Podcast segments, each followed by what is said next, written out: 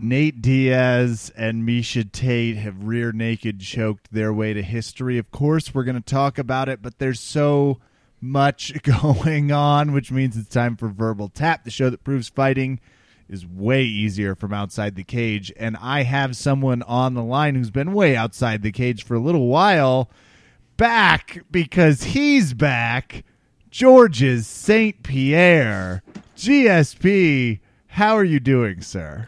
I'm doing very well. It's good to be back here, and I mean, uh, it is your honor to be talking to me, GSP Oh, again. Absolutely. And y- you sound laser focused. Normally you're uh you you were so jovial 5 years ago cuz you know Ah. competition had taken its turn. Uh, I, I, I guess uh, you could say that, uh, Kevin Phillips. It is easy for you to comment on other people's lack of focus, mostly because you do not have some. Ooh, yeah. GSP has not lost his touch. No, you have still not. with uh, one-two punch. You're the best. What has you coming back to mixed martial arts? Well, you know, uh, GSP has always been uh, the type that is uh, very uh, direct, Just very and, direct. You have a lot very of direct. to the point. Yeah. So uh, that is why uh, my return is uh, all ambiguous. and I made sure I have no rationale for being here. I could be coming to a UFC 200, but I also I could heard not. that. UFC 200. Are you in shape? Oh, GSP always in shape. Wow. You know, funny you story. are better than I am. We always There used to joke a- about it, but There was a video of me that was uh, released when uh, they were doing uh, the event. And uh, they point to me and they go, GSP, interview with this girl. And I go, I do not know this girl, but I will give her interview. And she asked me, she goes, Oh, GSP, you are on the uh, the gymnastic. Uh, you don't have very many athletic capability. You were not known for that. But uh, are you good at that? And I was like, First of all, bitch, please. Second of all, how dare you? And uh, third of all, GSP is always in shape. How dare you? those are the three absolutely correct answers. And uh, that was the end of the interview, and she's still pregnant. So who's athletic now, right? Just GSP. That's what I am saying. You get Uh, within two feet, boom, little GSPs. You know the best part about uh, GSP? Uh, your oh god, I don't even know. I can't even list your top five in Well, order. you, uh, Fertility. best part about looks. when I talk with her, I, I get her pregnant, but that kid no mine. Think about Oh, that. Wow, that is okay. That is handy. That is an interesting. Well, GSP, we're excited to have you back. It's obviously great for ratings. It's great for you. It's great for everybody. I would agree with that because uh, here's the thing: you guys have been missing me. You know, you have uh, UFC fall apart without me now, and uh, you have to make uh, Diaz brother show up, and uh, that's how much you depend on uh, Things, things have changed. the other people. I guess you get what you pay for. Yes, no. Well, GSP, can't wait to have you back. Uh, quick, any idea who you might fight? You're in Oh yeah, of course. Um, not that I would come back. That But is not a thing. Yeah, you're not coming back. But if I were maybe to come back, um, I would just fight. You know, I, the thing is, I would not fight anybody because I'm not coming back. But I guess if I were to be coming back, Yeah. uh, I don't know. Uh, It's just because I'm not. that, was, that a long way to go. Just that's what But I, might miss about you. back. It's very difficult to answer me- your question. I do not it, it, English to French uh, kind of uh, translation. I do not know what you're asking. I know. Well, GSP, thanks for swinging by tonight. You're as always. You're you're the real MVP. No kidding. I look forward to maybe or maybe not coming back. Lay, verbal tap fans here. He's back. Uh, GSP Maybe don't know. Don't say that I am coming back if you do not know that for sure. for 200, 201, 200. We don't know yet, but GSP. Oh, wow. Well, Raph, I'm going to bring you on. Ladies and gentlemen, now joining me, co host Raph Esparza. Raph, how are you doing this evening? This is great. I can't believe you bumped me from the intro. You can, of course, believe I. I immediately started. We the light turned green, which meant record, and I immediately dumped him because I could see the GSP light flashing. I was like, "He called in a half hour early. Don't care." Boom! It was gold. I, I hope so. I just know that I always start the podcast with you. Well, you know, I just thought Are you trying to replace me on the show? with GSP, yeah, have been for years. He will Listen. not take any offer. Let's be really clear. Our dynamic works so well because we're two sides of the coin, but you bring two prima donnas on this show. no one will get anything done. Mm. Yeah, I would just be arguing about who's going to do the notes for the show. hmm It's me and GSP. He's sounds laser focused, Mm-hmm. and I think it's a good time to. uh Do we know who he might fight? I know that they've been throwing some names around. I I'm excited about him coming back into 170, but that is a competitive division. Okay, so you want to know what the rumor was? Yeah, The rumor was Penn. that God, I hope not. Somebody sent that to me as a series of jokes today, and I was like, "Don't even joke about that. I don't want to see it." Um, no, the joke was today that, or I'm sorry, the joke was, I guess, three days ago that apparently GSP was going to come back, and if Conor McGregor won, he was going to challenge him at 170. Now, what do you think Dana said in response to that? Oh, that's fucking crazy. Uh, I believe his exact words were, "No, I wasn't fucking what's gonna happen." Next question, which tells me, is it? I don't know. Yeah, that's always. uh And mind you- he didn't say it was the dumbest thing he's ever heard. Uh huh. So he probably has heard of it. But Which mind usually- you, you know, Dana was already in a weird situation for reasons we'll get to in a few minutes on the podcast. But a couple of his show ponies, uh, they've kind of fallen, and then you've got this whole like other situation where somebody has a title now that he definitely didn't want to give a title to because they were possibly going to retire. I mean, it gets messy. So maybe we're we're foreshadowing a little bit here, but uh, for all those reasons and more, Dana was like the least bit uh, disengaged, one might say, to the point where mid press conference, and I guess he's doing this now, but he just left mid press conference and handed it over to Dave Sholler and was like, "You do this fucking shit now." so you know, I mean, we'll see. Um, but it, it was a rough weekend for Dana. I do. Uh, I do love all the memes that have been like, "Have we seen Dana?" It's like him breathing in an oxygen mask. I think he's going to be fine. I love the idea of GSP coming back for a fight or two. I think it's time. I think he's always kind of been hinting that he wasn't really done. I mean, is it now or never? It has to I be, mean, right? I'm sure that Bellator can sign him for Bellator 300, but Uh, yeah, it's not going to be against McGregor. I Uh, don't say that. That could definitely happen. I would you know, Stranger fight. Things. I, why isn't happen. it Diaz versus GSP now? why don't we just do seven letter fights? Diaz GSP. And then Mm-hmm. don't don't put another person on the card. Just put it in dark lights. It'll be sold out. Don't worry. Everybody's gonna be there for that fight. I just I feel we're at a point now where if GSP wants to come back, and that's not to say in seven years we couldn't see him fighting somewhere still. Uh, I, I don't necessarily get that vibe off of him, but it's MMA. Stranger things happen. Yeah, no lie. You know, maybe that investment in a Popeyes restaurant that he really put in just doesn't pay off for him. Who knows? It's it's it's a strange game. But what I will say for GSP is this: if we want to see him closer to where he's athletically strongest, now would be a good point to really kind of pull that ripcord because Ain't getting younger. well, ain't getting younger, but one of his best appeals was that he was just so athletic. And uh, a spoiler alert for people who are young, that doesn't last forever. That's a t- people are like, no, don't believe him. He's wrong. they just tune the podcast out now. It's they're like, like, they just nah, nah, close nah, it nah, down. nah, They're nah, like, nah, I can feel an old two minutes coming. Don't need to listen to that. Absolutely. There, I have to put Bengay on everything. I ordered knee pads. Things are falling apart. oh, and we got Cruz versus Faber. We mm-hmm. got Weidman versus Rockhold. Mm-hmm. Stoked about.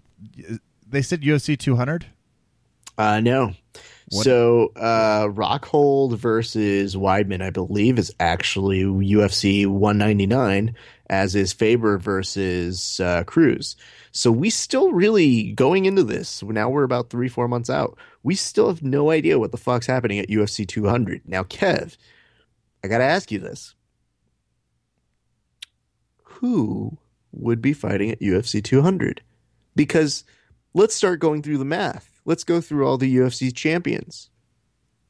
Who's gonna be able and doesn't already have a fight set up? It's almost got to be the ultra heavies, doesn't it? Like not ultra, but it's got to be the heavies. It's got to be Velasquez. Well, Velasquez and uh, I thought isn't it Velasquez and Werdum at some point are set to go?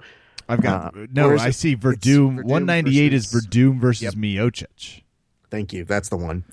I was sorry. I was living in uh, 2015 still. This one's one. But think about that. That you were living in a fight that was scheduled for like a week ago. Well, uh, listen. the- Cain Velasquez has only fought like three people in the past Decade. five years. Yeah. So It's excuse me on this. But yes, that was supposed to be the last fight, and now we're getting to a point where okay, so that takes Werdum out, right? Yeah. Uh, you have your 145 champion who just experienced an interesting fight over the weekend, who will likely be going down to this. He didn't seem to sustain any injuries, so maybe he's on the list. Uh, they probably are looking at what's Miesha up to. Are they going to put Ronda Rousey and her at Yeah. UFC 200? I don't know, but it would make the most sense. The only problem is, is Ronda done No. filming Roadhouse? First of all, Because- no one's ever done filming Roadhouse. You film it, and then you keep thinking about the things you could have maybe done better in case you get a chance to do Roadhouse. And maybe season. that's what gives her the ability to beat Miesha and reclaim her title. I want to say I'm going to be pretty pro Rousey post the Roadhouse days. I don't know I- how how high that ceiling goes, but I'm going to be up there.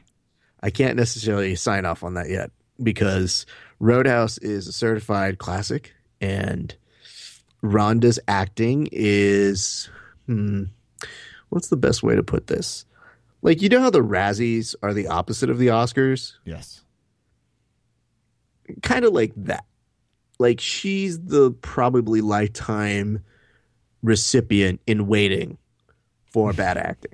I think Hey. in 20, mm, 2026. Let's put that out there. She's got uh she's got time. It's like anything else. You just learn how to do it. Yeah, That's and why. so there's that. But It's I mean, important to note I don't know anything about acting. no, no, no. You're very clueless about it. I am stoked because we have some really good UFC events coming up. Joe. Just as we're talking about it, it's like 197 has Cor- oh, it's got Jones is back. Oh, but guess what? That means that maybe they couldn't be available, right? That's obviously I don't think they're available for 200. I mean, though Jon Jones, if he doesn't take any damage, has been known to fight. Mm-hmm. And then what does that mean? Maybe let's see. If we're going down the line, it's uh, you've got Werdum, you've got uh, DC and Jon Jones, unless they're just figuring that Jon Jones will beat the shit out of DC and sustain no injuries. Uh, then next size, what is it? What is that one? I don't think they count on Jon Jones like that anymore. I mean, maybe to win the fight, but who knows what happens on Sunday? we go down and then we see okay middleweight uh who holds that belt oh wait they're fighting the month before Yeah. okay Uh, who could Mighty Mouse? Johnson fight? Oh, UFC 200. ha ha ha ha ha! ha. Good one. he does have a fight already put on his schedule as well but the next one down is robbie lawler and that opens up an interesting question kevin do they ride that wave of success and then is dos Anjos back and around and do they have conor fight him or do they give frankie edgar or do they Yeah, give him see, you jose aldo It's got to be Lawler, doesn't it? Lawler's going to fight at 200. I don't know. So these are questions that maybe, even though we can't answer right at this second, Jedrzejczyk? oh, wait, she's got a fight coach. She just fought somebody on the Ultimate Fighter. But as you'll see, like every champion has kind of got their dance card punched right now. So, you know, I, I think that's why that question of where does uh, Nate stand right now, just after his great That's weekend, and we'll get to that in a second. But what do all those things mean? So we're in an interesting time right now. Let's get to it right now, shall we? Let's ready to swing on over and tuck some fights?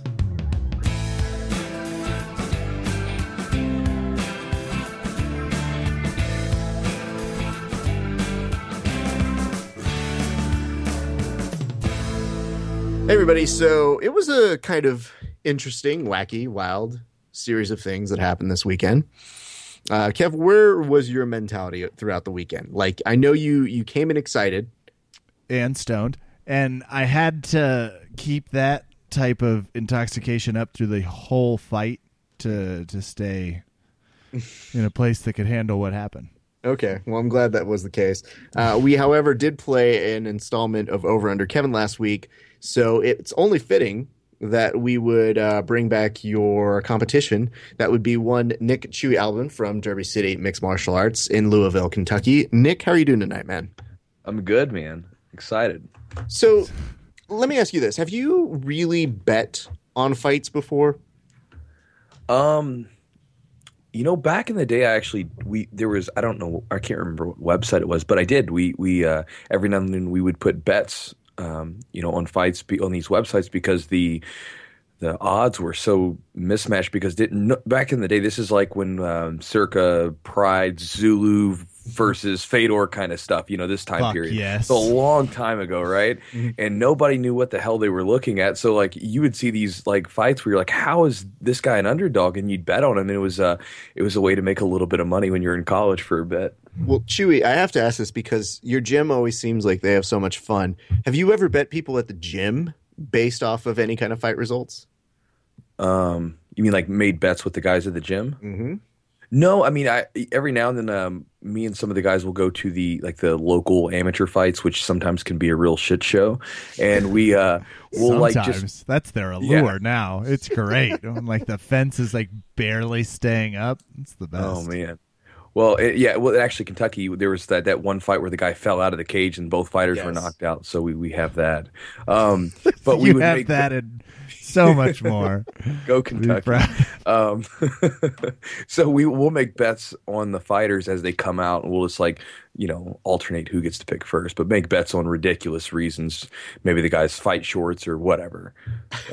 That sounds about right. Now, uh, having said all that, and I, the reason why I asked that is, did that change any of your viewing that happened over the weekend? Because when you're betting and you know that you're betting against somebody who's not good at betting, Mm. does that change the way you're looking at how those fights are coming out? I mean, I was kind of you know I I was watching the fights a little bit more. Um, I don't know what the word would be, but um, you know, with a little bit more intent because I was excited about the fact of, of maybe seeing Kevin have to do the Wookiee noises for thirty seconds. So, you know, it changed things a bit. There's a reason why only one of us does impressions on this show. There So- are so many reasons that only Raph is allowed to do impressions. Oh yeah, I'm uh I'm feeling less confident than I was because some of my surefire picks let me down, but I still overwhelmingly, uh, you know, we both chose Diaz, Yeah. yeah. so I think we walk away from this head held high, regardless. And a lot We're of people focused. may not have picked Diaz going into this fight. A lot of people, especially Vegas, they seem to be giving Conor the benefit of the doubt, but that seemed to be a big problem on Saturday. Chewy, where did it all go wrong for Conor McGregor on Saturday? I mean, you know, the first thing is Vegas lost their minds, right? Like you could have put Conor McGregor in there with a heavyweight, right? And they would have been like, well, you know, Conor's looked good his last couple of fights. So we, we think he's the favorite, right? Um, Cade you know, Velasquez is slow, and uh, Right, you know, right. speed beats power or whatever. right whatever whatever crap you want to say right so i mean it, it was just a a big hype train coming in and you know i think that the big problem that uh, mcgregor had and obviously he acknowledged that was you know he's been blasting through guys the last couple of fights that he had in the uh, the 145 right and you get in there and you're up against an incredibly durable opponent with Nate Diaz, and he gets in there and he's just trying to whack him and you know and really throw some power into it. And that I, I don't know if you guys noticed it, like that second round, there was a point where he took a deep breath, and I mean at that point he hit like a wall or something. That was it. It was done. You know, after that it was over. When Kevin, I was going to ask the big question. I want to Mm. know when the last time that Chewy from Jiu Jitsu, a talented black belt, rolls with a lot of guys, when was the last time you sub- you were submitted by a rear naked choke?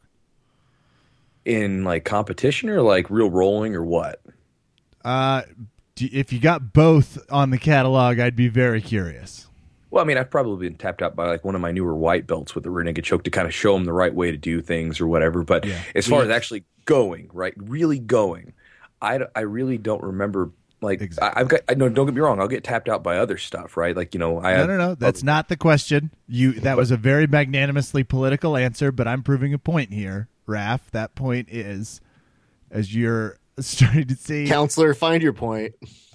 Sharp jujitsu practitioners, like the people that are doing it every day, do not tap to rear naked chokes. Very we don't we, easily. we don't let people take our back. Yeah, I guess my problem is every effing time I'm on someone's back that's skilled in this particular area, even in jiu- I just can't get it. It just seems like the rear naked choke. I've made points about it being like tougher and tougher to get in modern jiu-jitsu, and we saw. Kevin, can you also take into consideration how terrible you are? Yeah, absolutely. That's Just why I asked him. I use No, an I expert understand. witness here, and I agree. I've gone a little expository. But I like that no, because this is a two-parter, and I understand exactly what's going on. I'm sure that Kevin's getting the inside intel to be like, so Chewy, if you were to pick your weakest defense, should we be rolling? I want to have him on be? every time someone gets tapped out. It's like, what would you say your percentage is here? Like, I'm pretty sure when Chewy said he's like, oh yeah, I get tapped out by other things. Kevin was like, really? Go on. List them. What are those and, things? uh, if you could do order? probability, that would be. So uh, the reason why I think Kevin is trying to allude to here is it is difficult to really, especially with high caliber individuals, uh, get a rear naked choke. I was at a viewing party. I was watching with civilians, with uh, people who don't necessarily train. How do they feel about Nate's eye? Squirting blood onto the mat. They were saying that it was gross. That was, was gross. I agree. the group. And the hard part is, I wanted to explain them. And I was like, I think the cut, and correct me if I'm wrong. It's either come from scar tissue or from like the gloves being shitty and basically just scratching at some point because I couldn't put a figure on it. And I think that Conor kept hitting it. So that's fine. But I was like, nah, Diaz is okay. It's just nobody likes blood, but look at him. He doesn't seem to really be caring because that first round, and he said it later in the press uh, conference, he said, I basically gave Conor that first round to get my bearings. Sure. And he was saying because if he had had a training camp, he would have been a little bit different. But he's a slow starter, so he figured, all right. And it really didn't seem to hurt him because I was looking at him and I thought, man, he really isn't defending any of these punches. And I thought, is this a psychological move, Kev? Did you get that feeling as well, where he just thought, all right, if I can take his best punches, I, it's done? I just think Nate Diaz was super tired and was like, someone's got to hit me in the face before I give a shit about what's going on here. It was a short camp. The motivation's a factor. I know I'm getting paid. And uh, I also, we've already touched on it, but Nate Diaz isn't scared of a right hand to someone that size, like someone No. smaller than him. I think he was kind of just seeing what it was about. Chewy, do you ever do this with opponents you kind of know a little about their game? Where are you on this? What's his strategy? I you know, I mean, this isn't really anything new for Nate Diaz. I mean, you watch some of his fights, and he has a tendency to get hit a lot.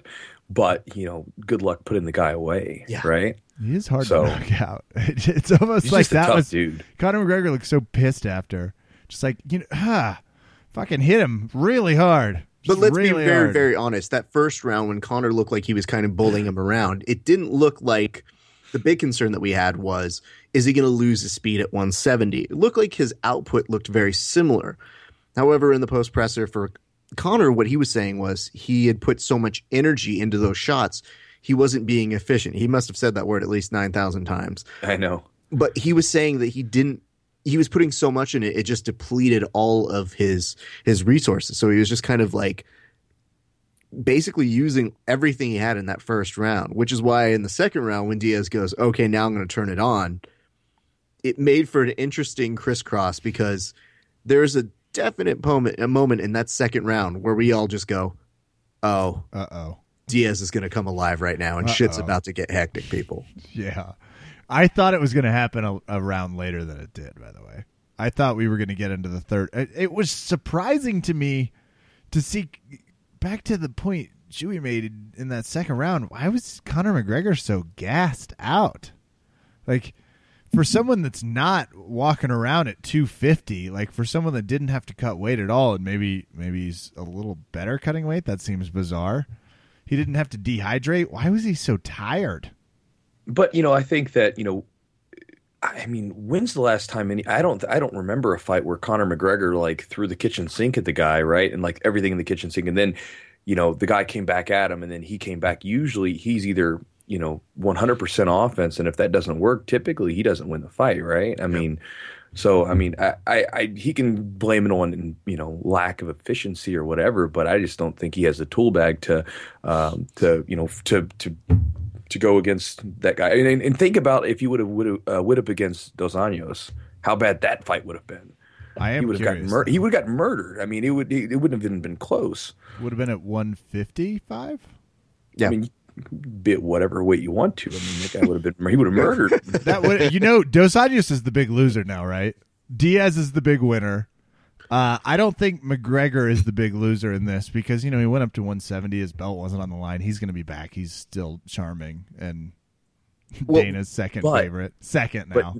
Go on. But now his his like in his aura, right? That aura that he had where he could just step up to weight classes and even though you have these guys that are established like badasses, right? Like they're underdogs for whatever reason.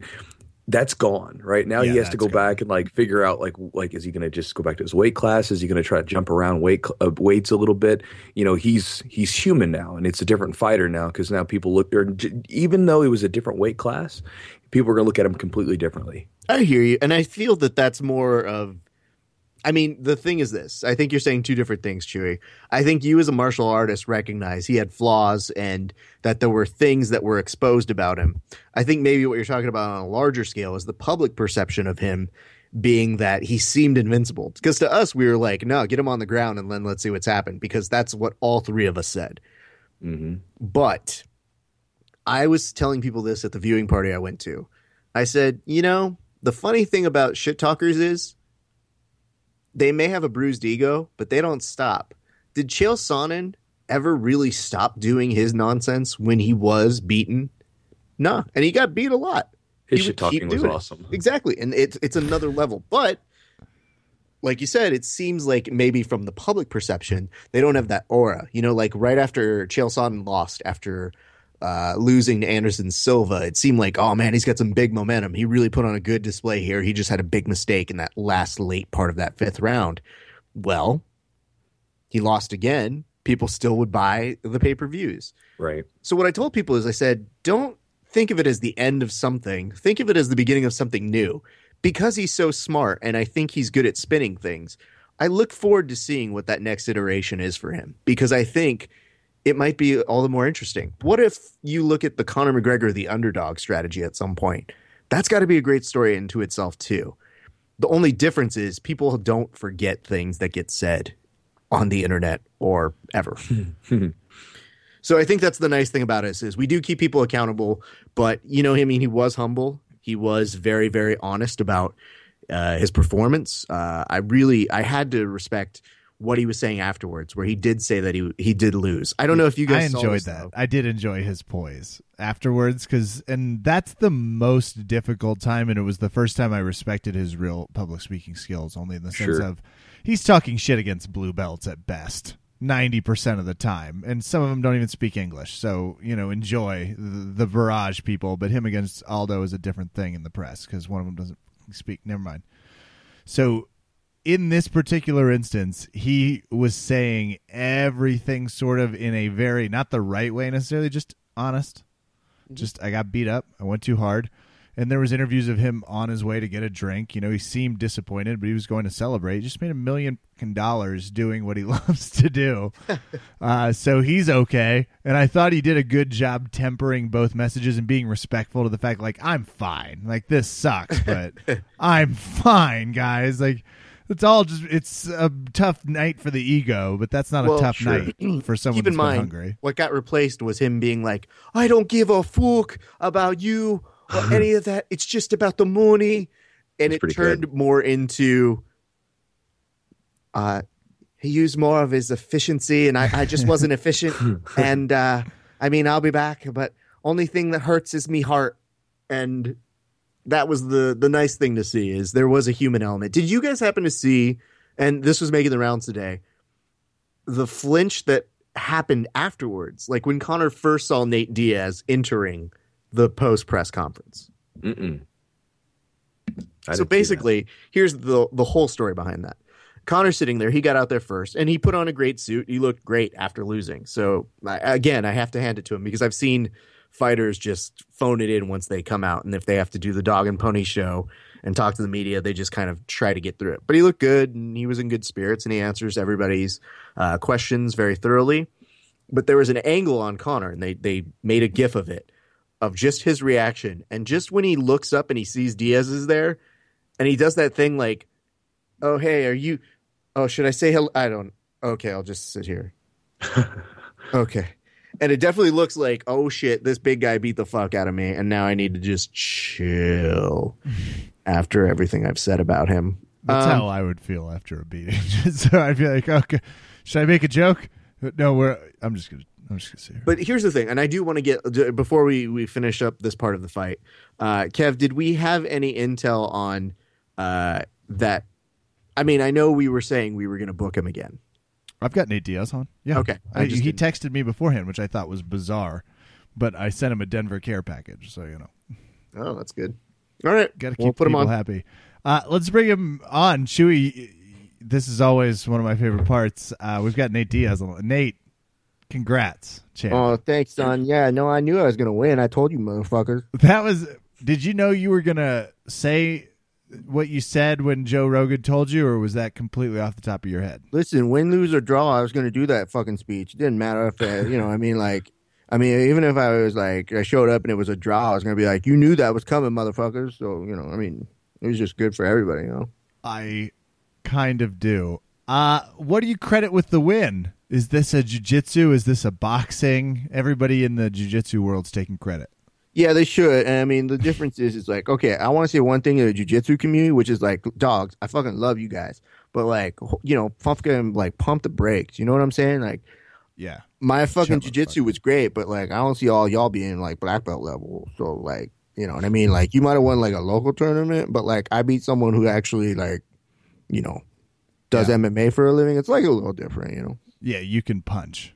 Yeah, definitely. So I'm I'm excited for you now. Are you going to be okay? You're not allowed to fight again until April.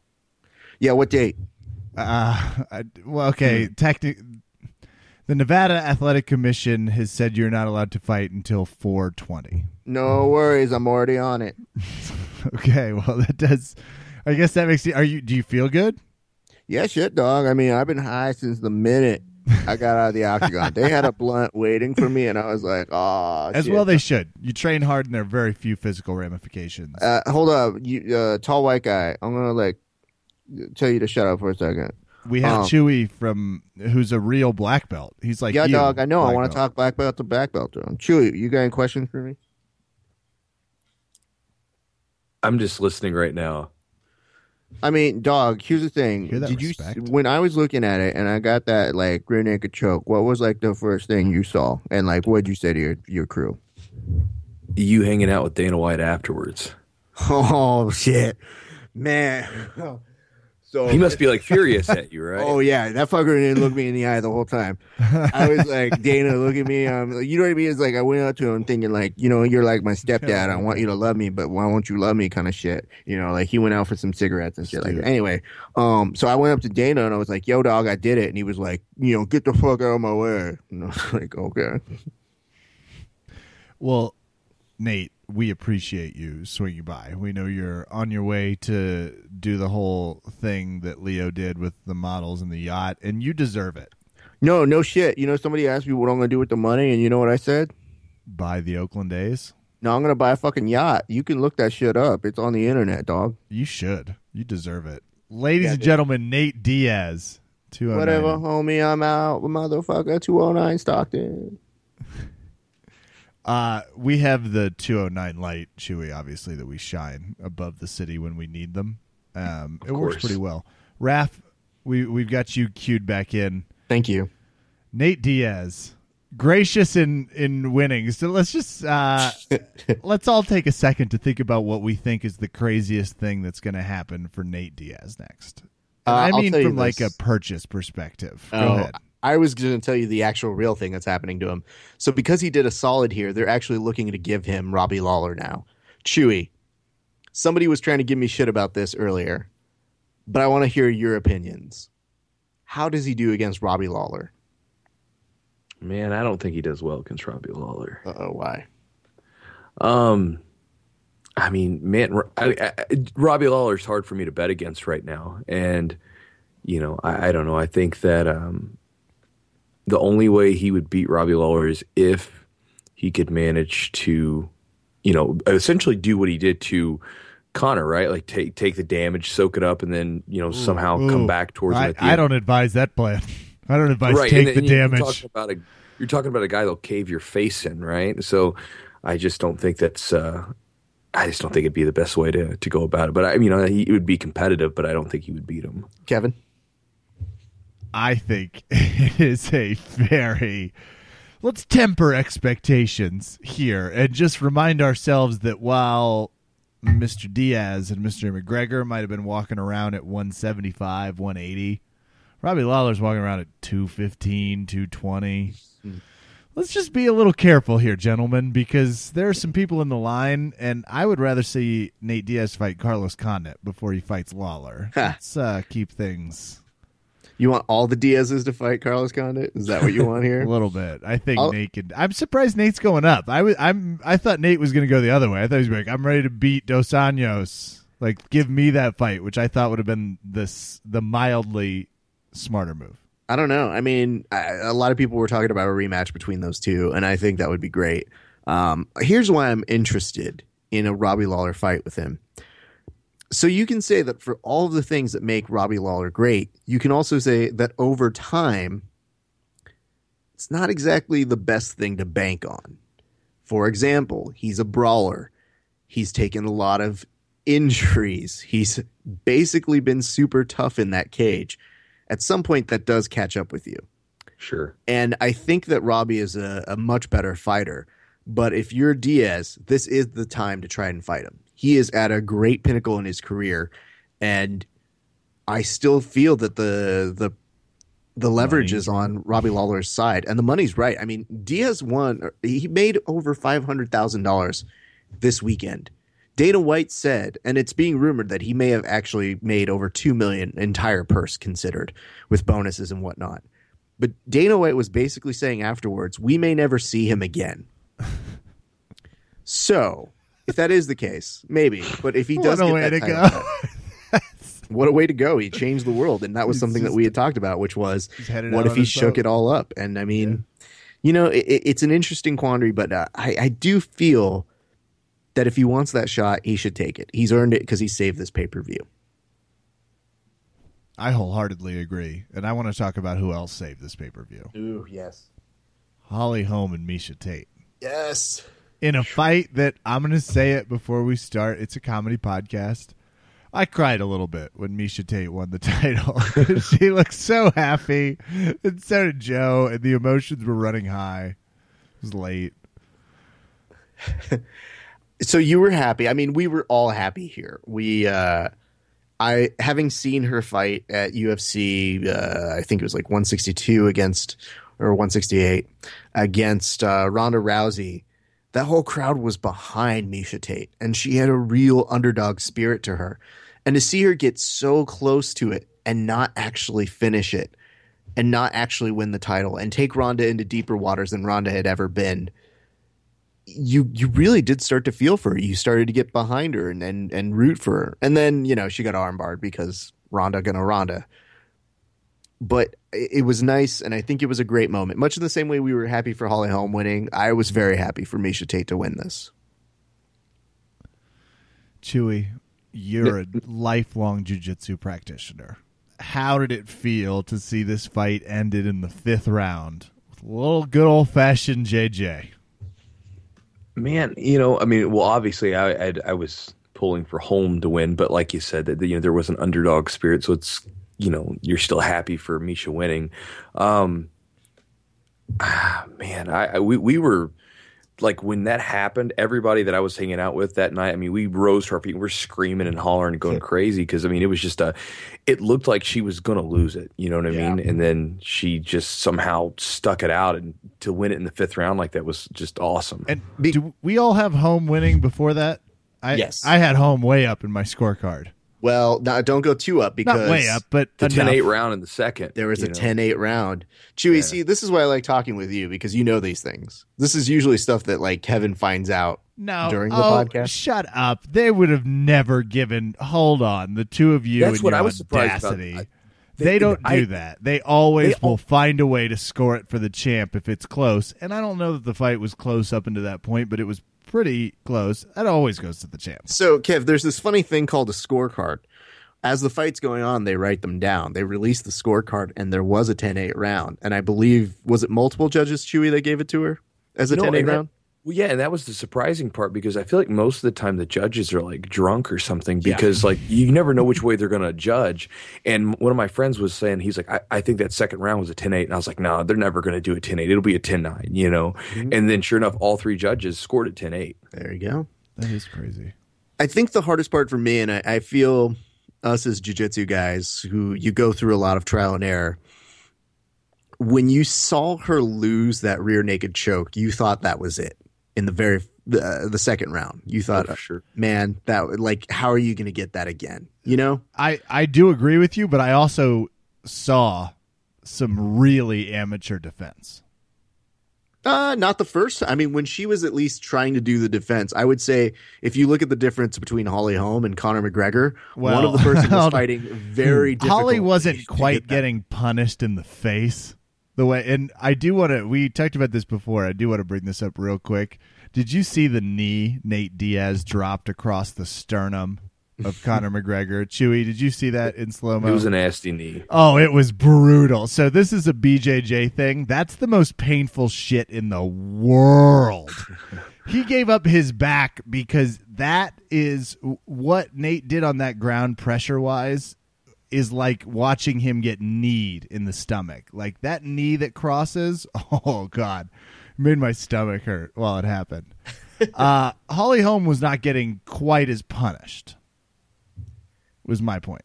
So that's yeah, why I thought also, I thought her thing. defense in the second round showed not. I, I thought she showed that she was susceptible for submission pretty I, pretty. I was cleanly. surprised she gave the back up again like that. You know, like you, obviously you don't want this girl in your back. She almost choked you out in the second. Like, why are you turning your back at the end of the fight when you, you might have this thing in the bag? All right, well, let's discuss this then, Kevin.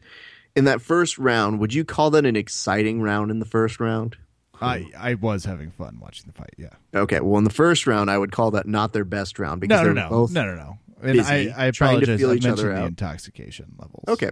But see, here's the reason why it became more indicative as to, man, you really did think that she was losing it. Now, what you're saying is that if she had the opportunity, she probably would be in a good position. I think we all thought that. But here's the problem with that concept. If you look at that first round, Holly was keeping her distance really nice. Yeah. And at a lot of the points during the fight, she was fighting her way back into it more and more. And I kept saying, by the time we got into the third round, I said, you know, Miesha let her back into this. Now we're looking at a two. I, at the time, I had scored it 2 1 uh, in, at the end of the third because I said, Holly's back in this because you got to beat the champ I- to take the championship. I also agree. I thought Holly started to really look good in that third and fourth. Yes. After we coming back from a second where she spent like tired. Yeah, but we get to that second, and I mean, it's not that Miesha's doing anything necessarily terrible or super wrong. It's just a matter of, okay, well, championship mentality says Holly's probably going to take it a little bit easier these next couple rounds. So maybe she's not going to engage where she's going to make that mistake to allow her back on her back. But Holly in the post presser was saying that, you know, she made some mistakes because she did want to try and get the finish. And that's admirable because I think you do kind of see that. Um, especially once you get to the fifth round and things get a little bit more haywire and it gets a little more reckless. But I'll say this: I thought that Holly, you know, she she really toughed it out. And here's something that we need to bring up as a difference between the two. And Chewy, maybe you can answer this for us.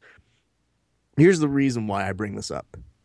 There were some people who were alluding to the fact that Holly Holm went out like a champion because she didn't tap. And Conor McGregor, at least in my viewing party and on the internet, was viewed as a bitch for tapping out. so you're a jiu-jitsu guy. A Is there bit. something wrong with I don't know getting choked unconscious? I mean, that's how I mean- you defend against it, right? You just wait till you get submitted. No. Same with Um, bars. I don't like waking up like having my buddies like smack me in the face and say, "Hey, man, what's up?" Um, I, I mean, if you're if you're caught, you're caught. I mean, if if you're stuck in there, you know you're done. Um, you know, I think both. Just sort of on a side note, this is kind of completely unrelated. I think both, you know, Conor and Holly did a hell of a job. You know, keep you know as far as the way they lost and holding themselves with, um, you know, really, really well compared to say the way Ronda lost and the way how everything went down after that. You know, just thinking about the way that Holly lost and the way that she lost. Like, I mean, you know, like I said, completely. It, I'm getting off topic, but basically, um, I don't think it really matters. You know, if you're caught in a choke, you're caught in a choke. I just thought it was really weird because I, I like you We've mentioned, I had them. well giant respect for both of them because I said, them, the people saying tapping makes you weaker. We've been mocking them. yeah, absolutely. And I mean, No, I, I think the the concept is this. You know, you have a lot of people who think that uh, you know that tapping is kind of a bitch move or something, and I find that that was with the the civilians I was with, where they're just watching it and they go, "Well, Holly, she didn't tap; she went out like a warrior," and uh, Conor, I mean, he was a bitch because he just, you know, he he basically just gave up, and I'm like, yeah, dude, because he had a he had a black belt on him. Have you guys ever had a black belt choking That you? knee. So anyway, I, I'm glad that you were able to clear this up. I didn't want it to just come from lower belt perspectives here. Maybe somebody who's been around for just a little, little bit of credibility because Yeah. uh, yeah, it was like I, I agree with you. Y- You're about to die. That's let's be Yeah. clear about what's happening right now. They're cutting oxygen off to your brain. It's not a moment where you think, "No, I'll tap. I, I won't tap, and my instructor will be impressed." That's not how Sure. it works. I don't think Holly knew she was about to get choked that much. I agree. I, I think that Holly got caught when she tried to roll, and then it just sort of it's one of those things where it snuck up on her Yeah. a bit, and then you know, She rolled, she was out. yeah, Well, when she rolled, I mean that was it was a pretty intense roll to you try have from to there. go to Instagram and see what we posted. you have to go. Everyone in the world needs to go to Verbal Tap on Instagram. Just check it out. Uh, so here's what we should talk about right now. Uh, Who so stamped ass. So what we should talk about is the fact that we put up a meme that said, "Y'all can keep your memes about Leo DiCaprio.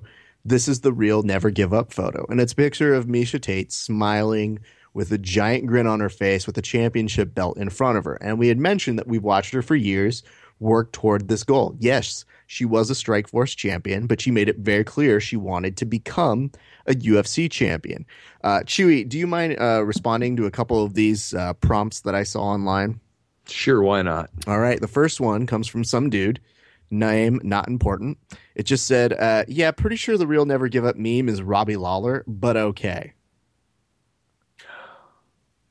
Fucking internet, right? okay, okay. I, I, I don't know what to say to that. I mean, like you know, yeah, just next one. All right. I'll go to Kevin on this one. Actually, uh, Kevin, this one says your meme is bad and you should feel bad.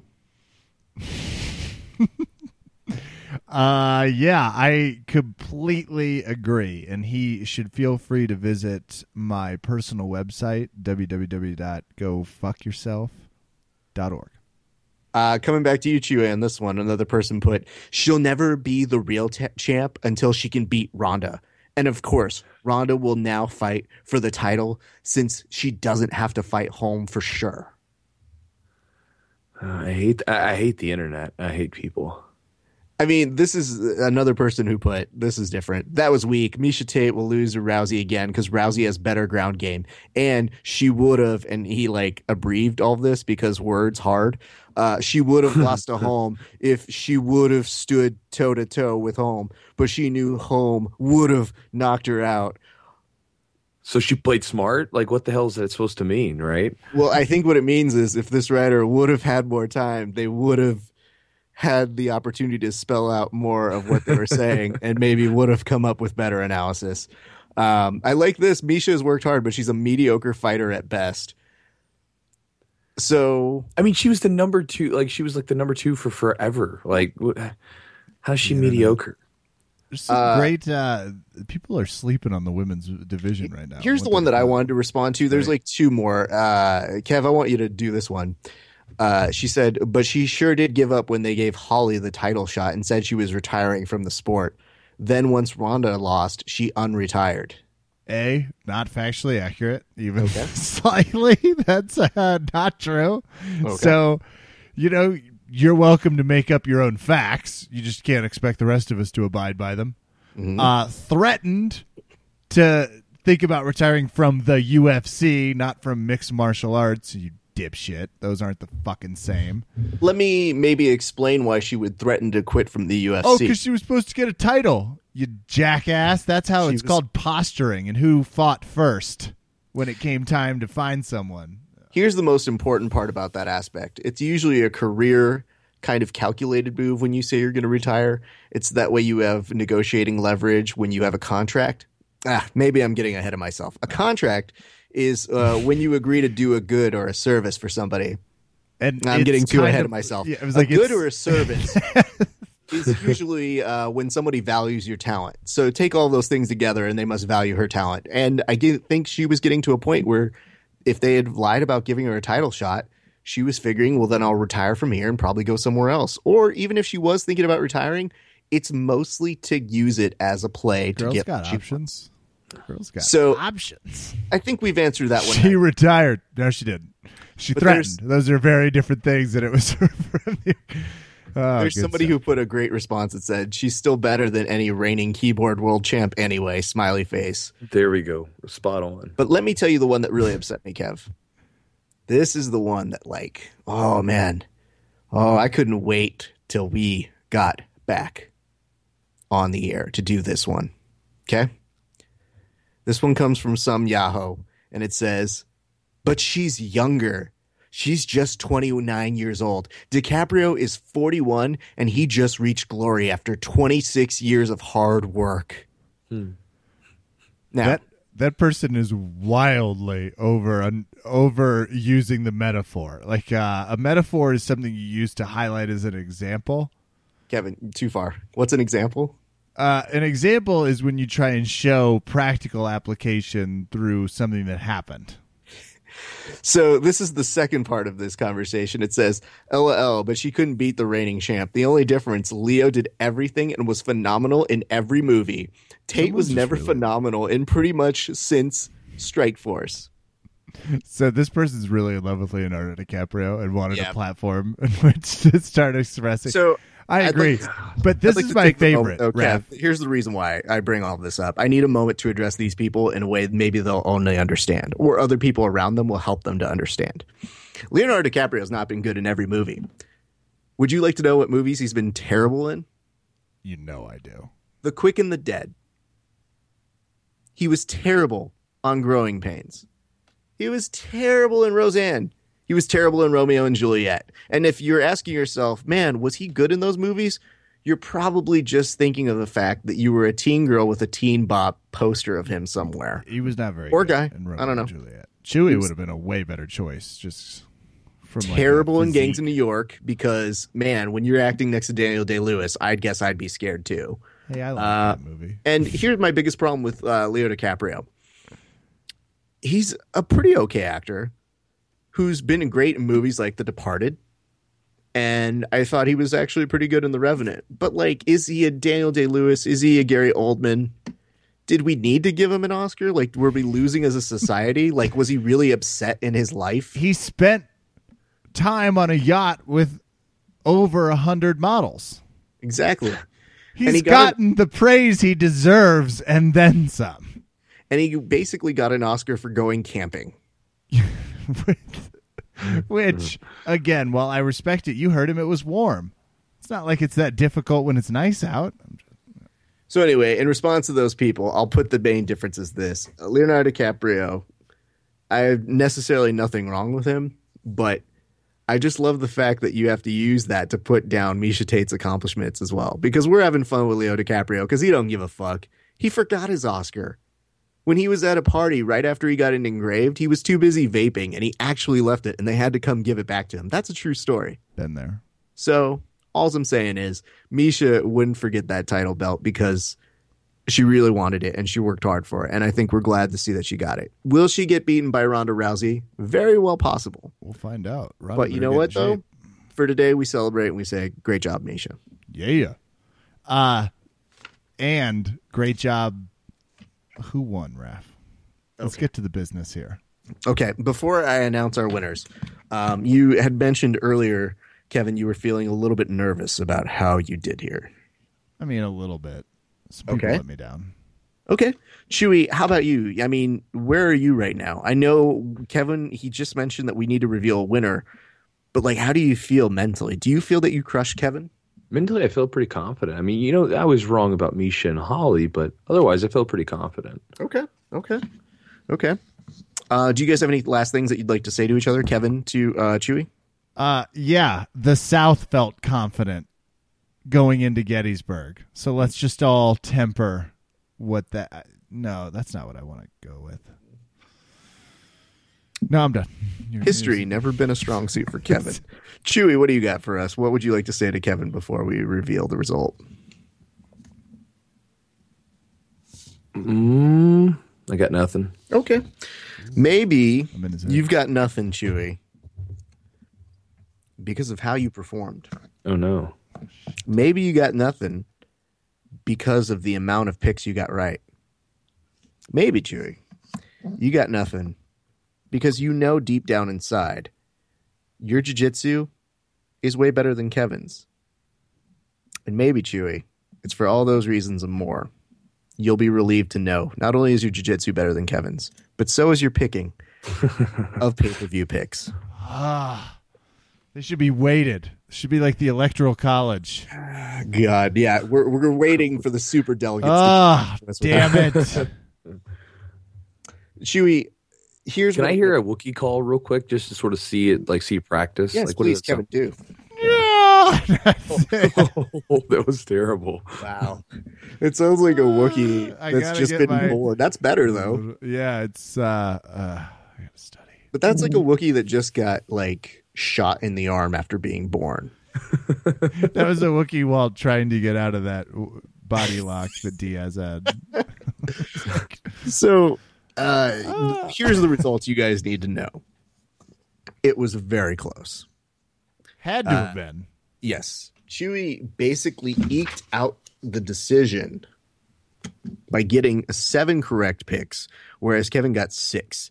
It was coming down to uh, the wire because I was looking at this and you guys went back and forth all night. Just basically every fight seemed to get a little bit more intense. A real big breaker, I think, was once we got to Tate and it looked like, you know, I mean, once I saw that Tate had basically won the fight, I said, I think Kevin might tie him but Kevin was still deficient by just one. It was seven to six in terms of correct picks. We both chose Diaz like geniuses. Well, I mean, Ah. we all did, and we all talked about the fact that Shevchenko. Miesha Tate was going to do some really, really cool stuff. So credit to you, Kevin. You did have your best main event and co-main event performance in a long time. Thank you. Uh, but Chewy, what was the bet? Just for people who are tuning into this one and maybe didn't hear last week's.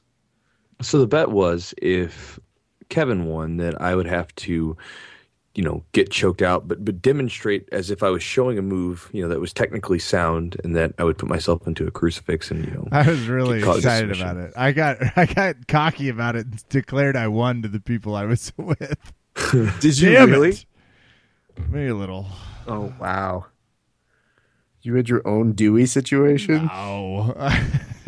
Wow. Uh, speaking of history, uh, Chewy, so you were supposed to get crucifix, and I would have amended that and said you probably needed to get rear naked choked, but you didn't lose. I didn't. I won. So By Kevin has to do something vaguely Wookiee-ish. But uh, again, for those who don't know, what what do you have to do, Kevin?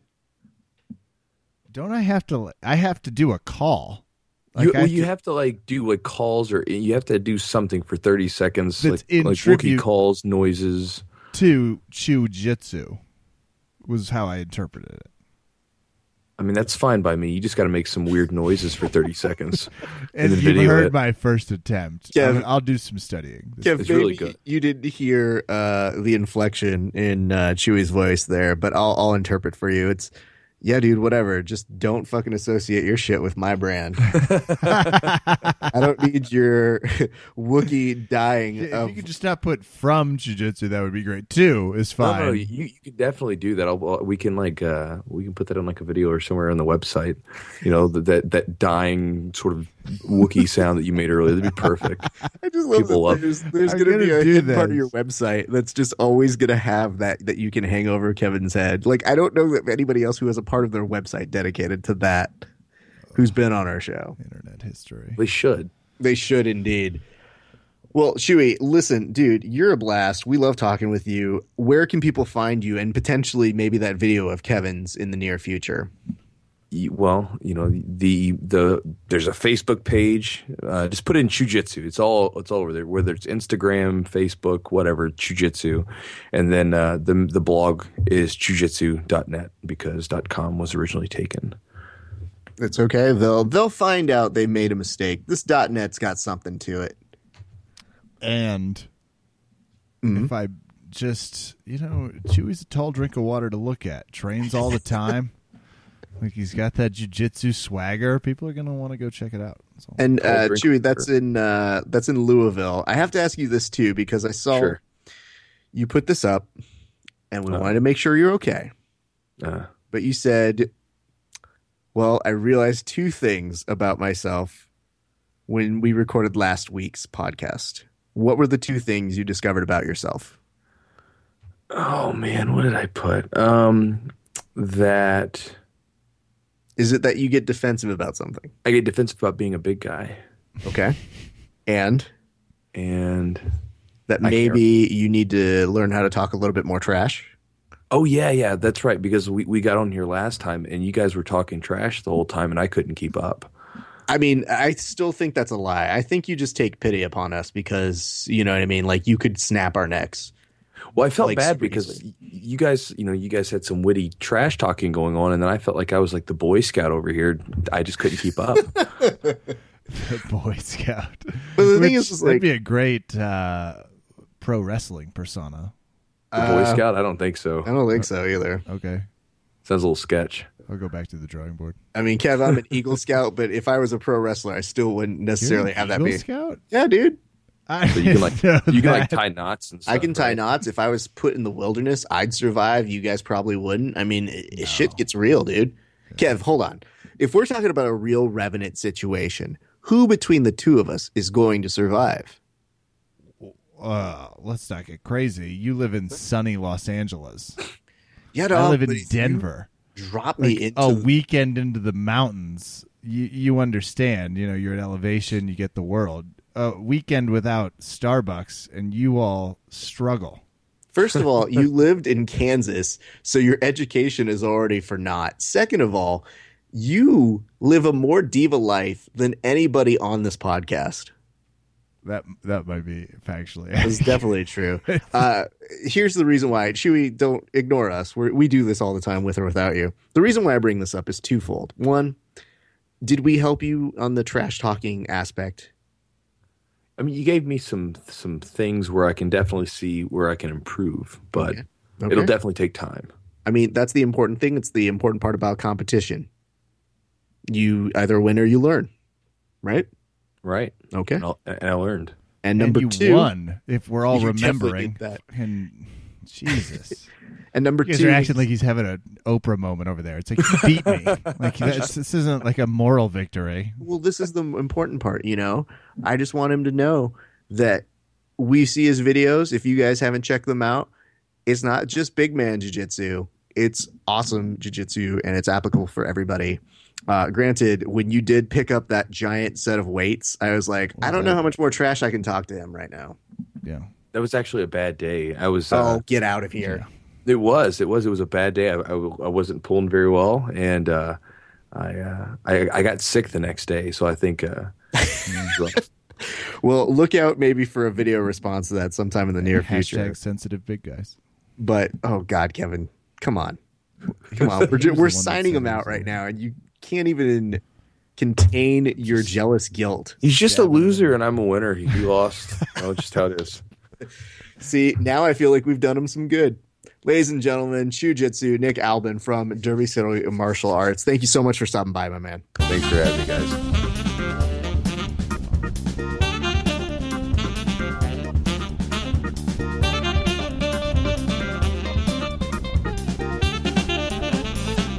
Rafa Sparza, what a podcast. Hmm. Jiu-jitsu.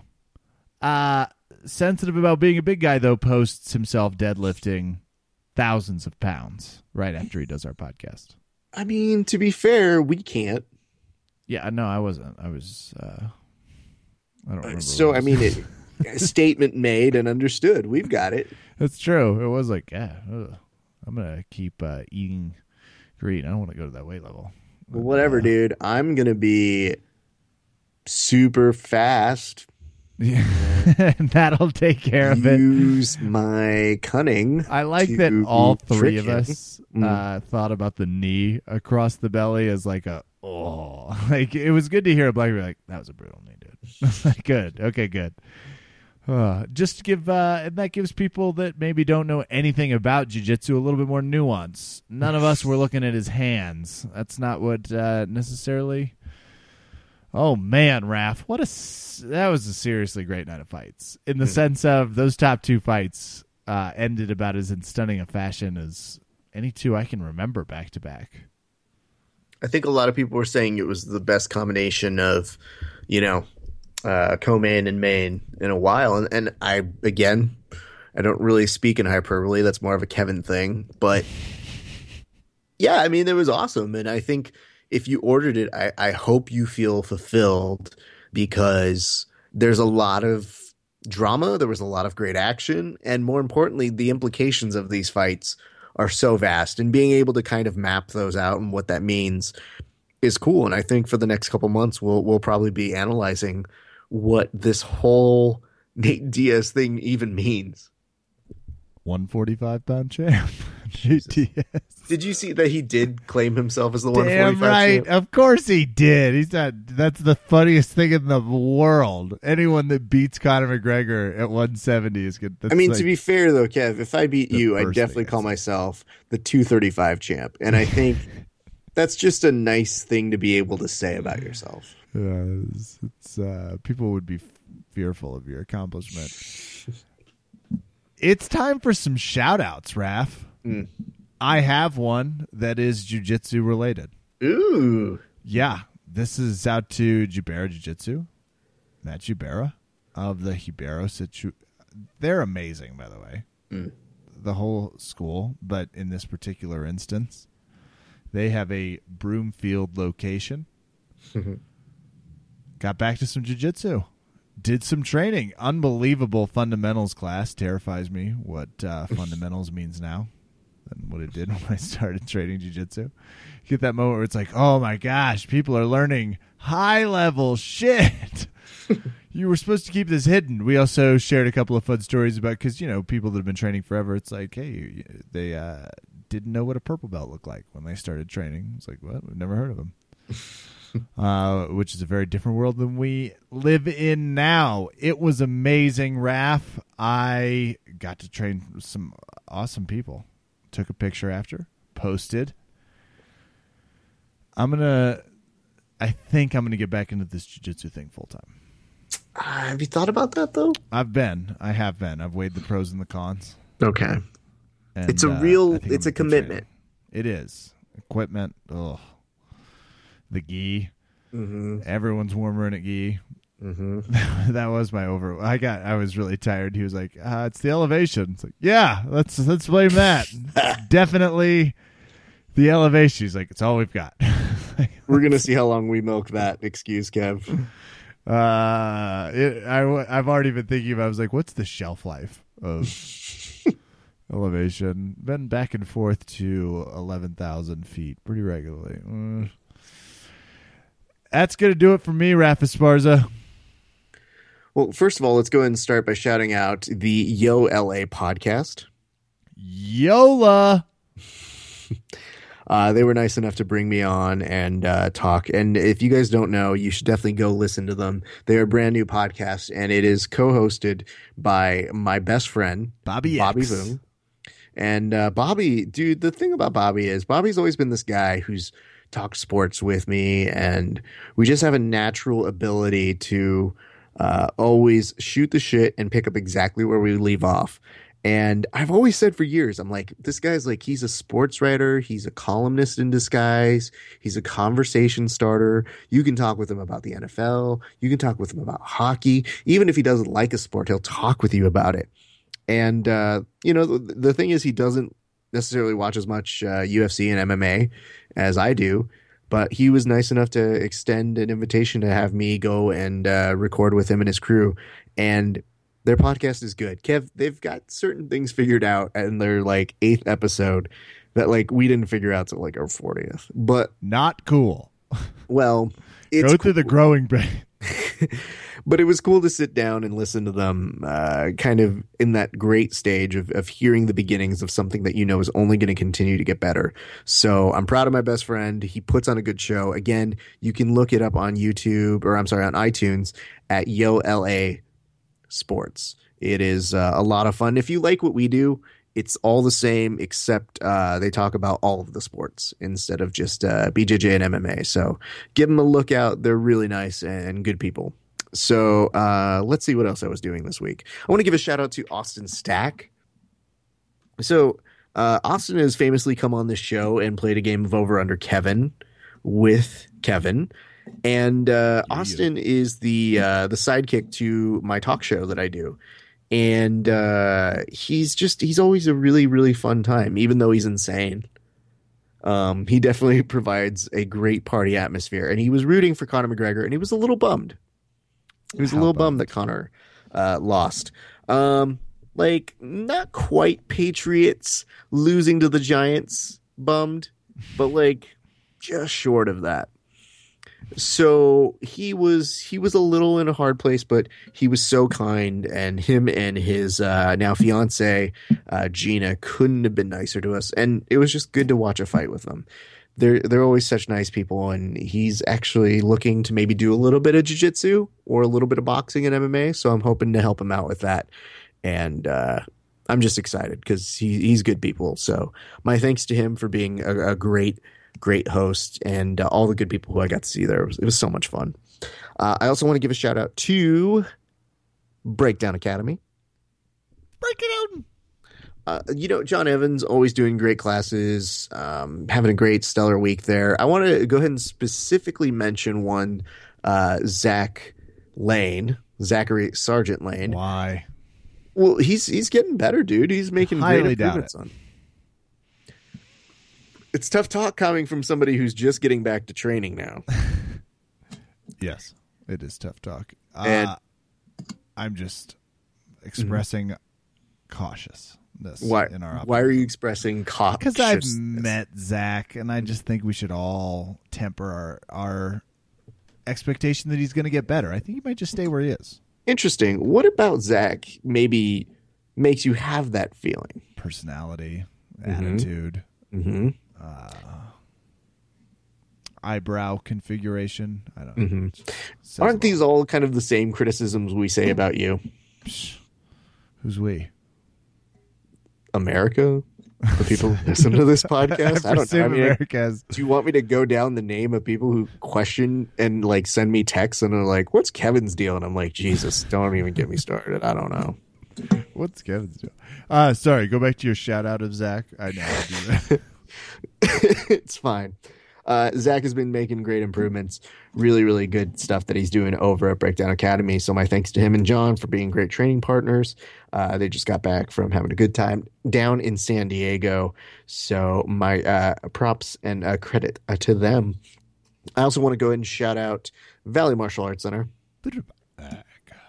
Valley Martial Arts Center held its uh it's not even like a annual, it's like a biannual kind of a thing that we're doing now.